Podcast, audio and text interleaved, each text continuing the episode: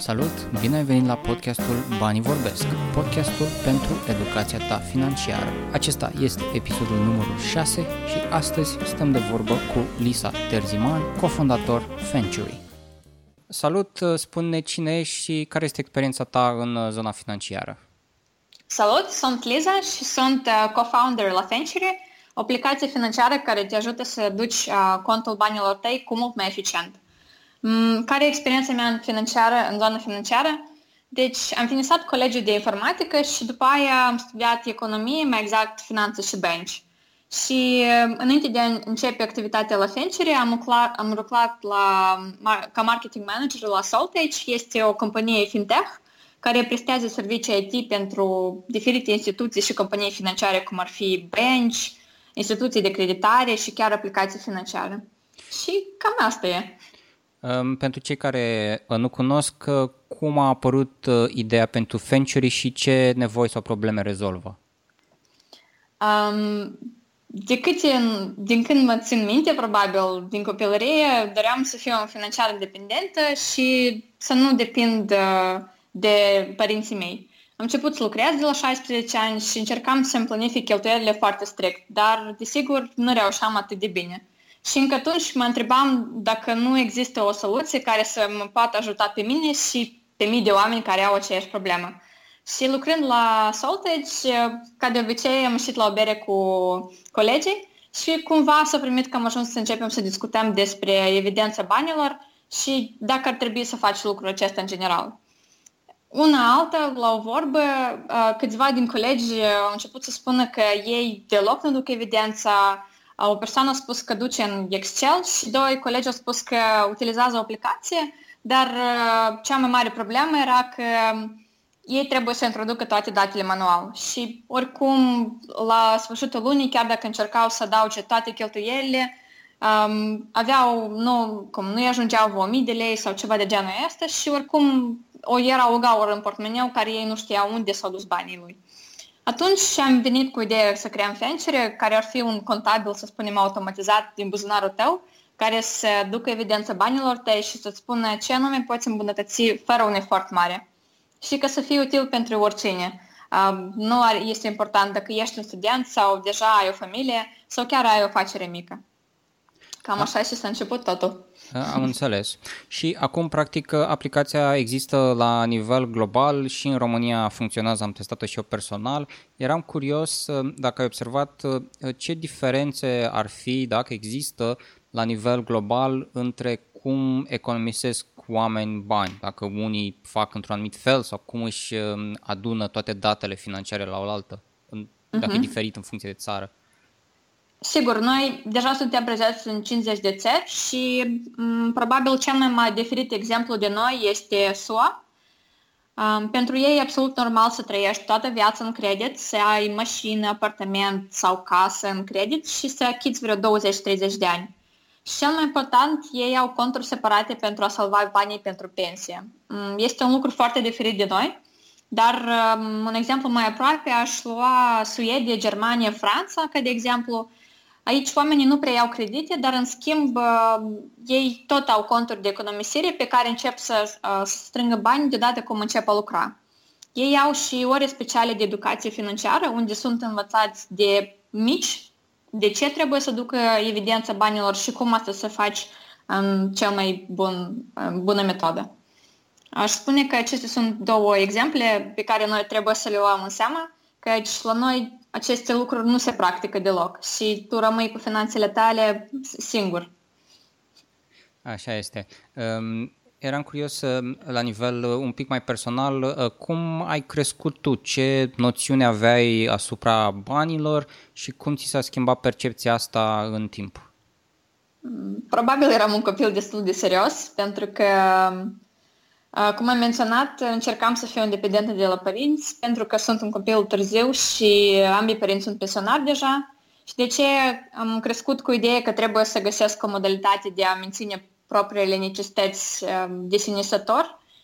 Și începând cu colegiul, am primit prima bursă, lucram puțin și îmi reușeam să mă achit totul ce îmi trebuie mie.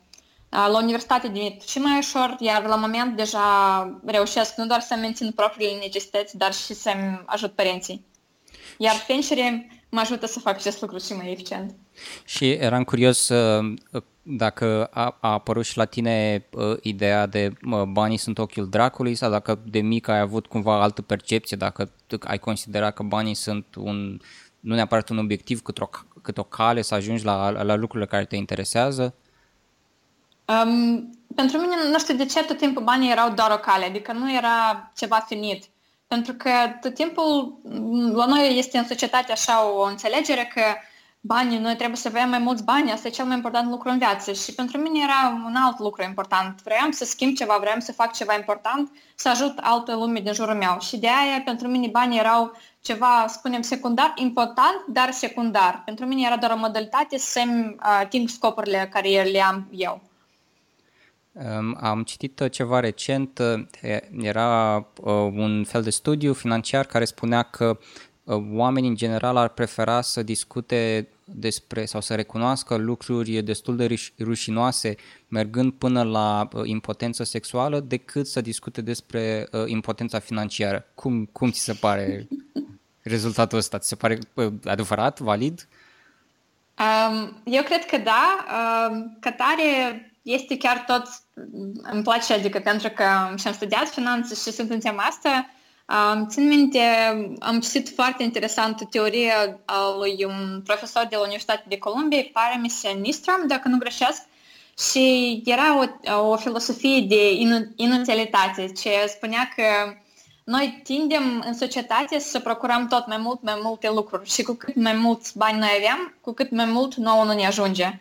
Um, noi tot timpul vrem să cumpărăm ceva mai luxos, mai la modă, să fim și mai fericiți, cum să spunem, așa un fel de, nu știu, shopping terapie, dar din păcate uh, acest lucru ne duce numai la dezast cum, um, cum să spun corect, uh, ne face și mai rău viața noastră, pentru că pur și simplu în societate unele valori au fost schimbate, în special, și acest lucru acum este tot mai greu de schimbat la normal. Să spunem că noi trebuie să trăim viața fericiți în, în familie, nu știu, să tindem spre scopuri care noi vrem însăși, iar banii trebuie iarăși să devină nivelul cel secundar. Și asta este foarte, foarte greu de lămurit la oameni și nu că lămurit, dar chiar de înțeles pentru sine stătător, pentru că mai ales când vii după o ieră de, nu știu, o istorie de sărăcie, e un lucru care noi nu putem încă să înțelegem.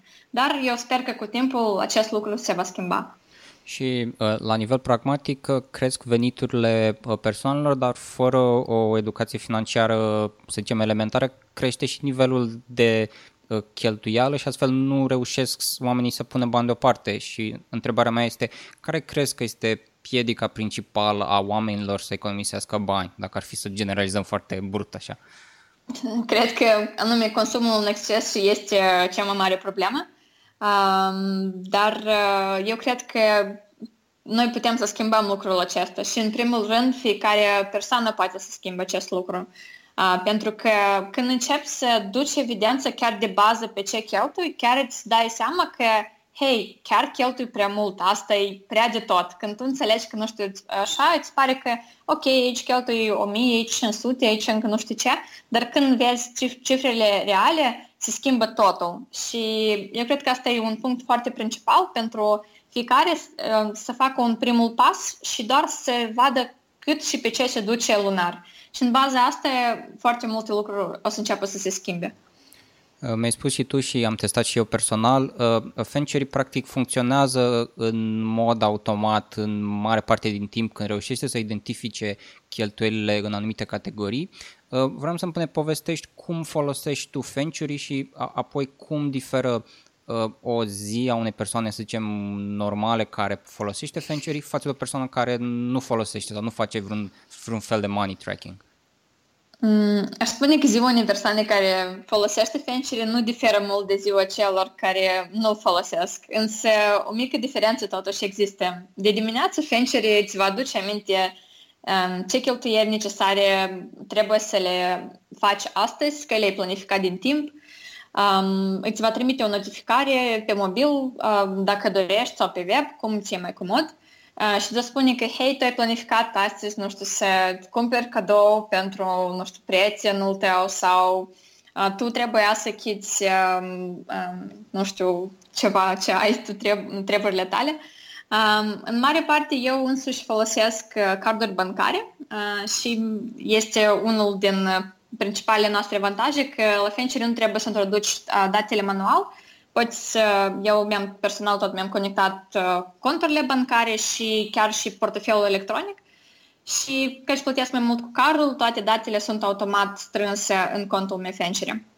Și în cazul acesta, um, eu de câteva ori uh, pe săptămână verific cam, cam care e situația când, nu știu, merg pe la un shopping mall sau mă duc cu prietenii, îmi deschid, îmi deschid bugetele care le-am planificat inițial și deodată văd dacă îmi pot permite să cheltui astăzi mai mult sau mai bine nu-mi cumpăr, nu știu, blugii ceea care îmi plac foarte tare, dar aștept luna viitoare ca să le reușesc pe toate. Um, plus la asta, este destul de comod să vezi pe web, odată la două săptămâni, o situație mai detaliată, iar la sfârșitul lunii să-mi reverific bugetele, și se, le modific pentru luna viitoare. Cam atât. În schimb, în comparație cu restul oamenilor care încă nu folosesc Fencheri, eu tot timpul știu pe ce cheltui, unde să duc banii mei și ce pot să-mi permit eu ca să nu stric toată viața financiară.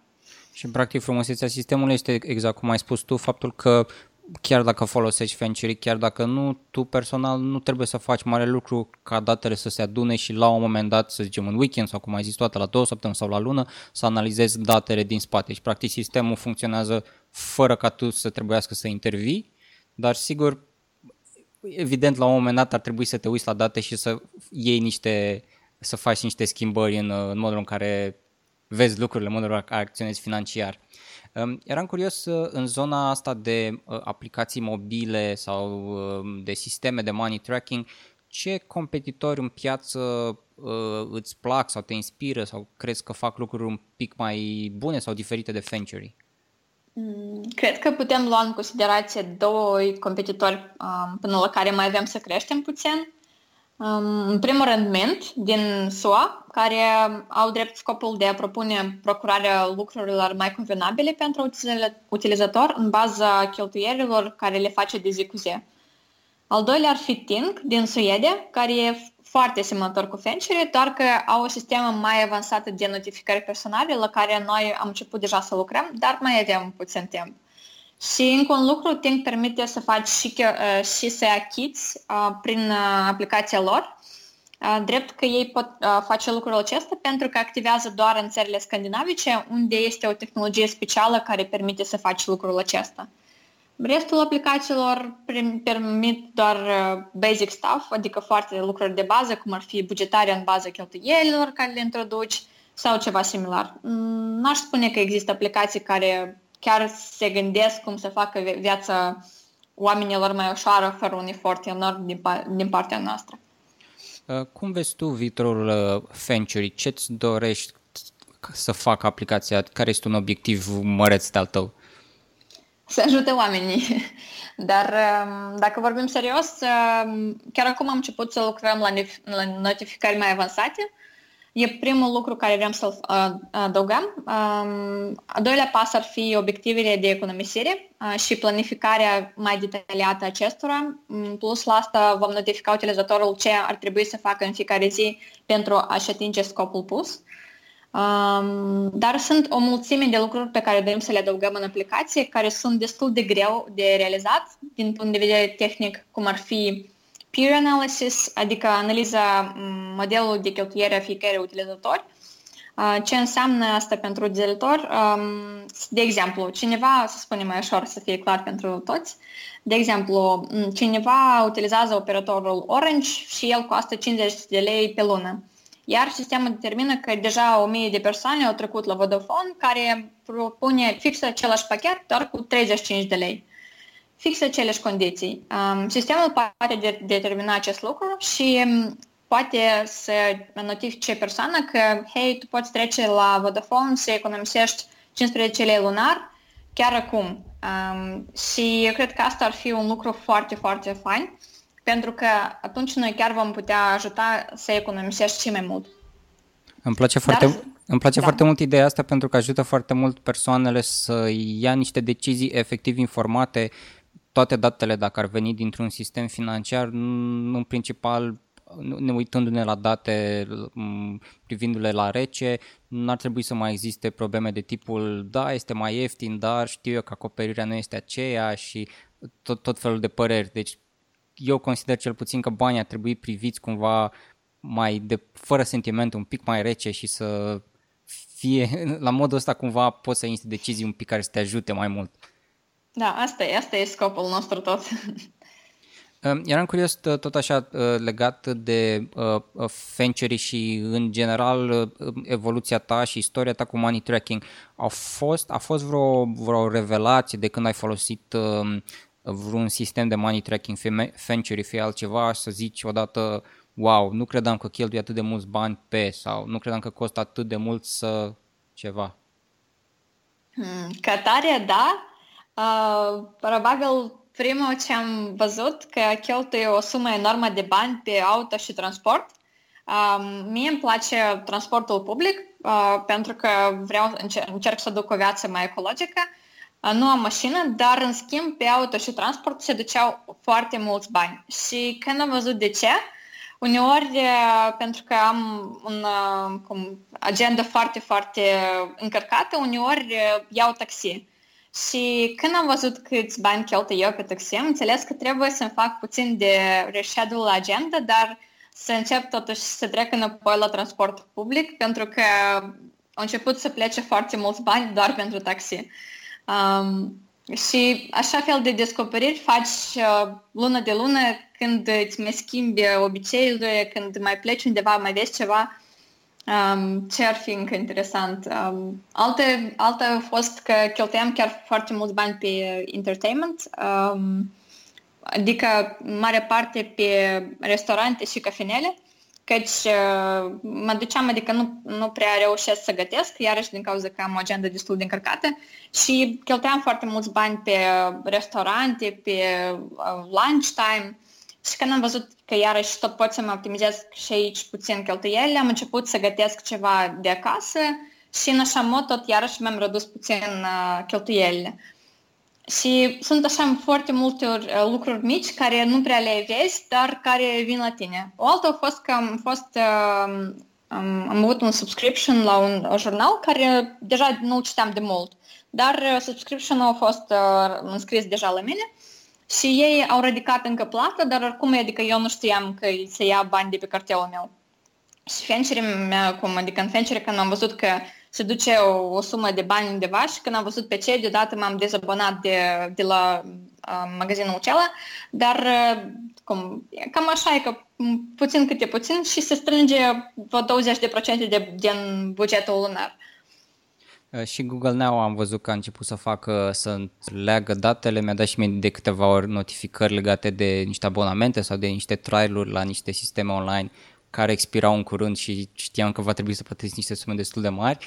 Um, există în viitor sau în roadmap-ul Ventury uh, pentru dispozitivele mobile un soi de widget, astfel încât să nu mai trebuiască să deschid aplicația, doar să am acces la niște date rapide, direct? Uh, sigur, deja avem un widget, doar că nu e destul de, adică îți poți vedea câți bani ai rămas să cheltui pe, a, pe ziua de azi sau cât e bilanțul contului tău în total, uh, dar vrem să-l facem și mai informativ ca să cheltui și mai puțin timp în aplicație, pentru că scopul nostru este că într-o minută sau două deja să înțelegi totul despre finanțele tale și să cheltui cât mai puțin timp pentru a um, duce evidența banilor. Am înțeles. Uh, am o ultimă întrebare, vreau să păstrăm podcastul ăsta cât de compact și practic posibil, pe baza Sigur. întregii tale experiențe, pe baza discuțiilor tale, um, care este un singur lucru principal, un lucru de bază pe care tu îl recomanzi cuiva care vrea să-și crească educația financiară? Primul și primul pas care trebuie să faci spre o viață financiară mai stabilă este să înțelegi unde cheltui banii acum și să începi să-ți optimizezi bugetul lunar. Acesta este primul pas care trebuie să-l faci și este super important pentru că din baza acestuia tu începi să organizezi, să înțelegi, să, să faci, să ai o viață mai, uh, spunem așa, financiar responsabilă. Și, desigur, vă recomand sincer să încercați să ne lăsați, uh, un, să vedeți cum lucrează. Uh, poate vă va ajuta și pe voi să duceți o viață mai financiar stabilă. Excelent. Asta e. Excelent. Uh, îți mulțumesc foarte mult, Lisa, pentru uh, amabilitate și o să postez uh, în cadrul episodului, o să postez în cadrul postării și linkuri către resursele de care am mai discutat în acest episod. Îți mulțumesc foarte mult. Sigur, sigur. Acesta a fost episodul numărul 6 din podcastul Banii Vorbesc, podcastul pentru educația ta financiară. Ne auzim data viitoare.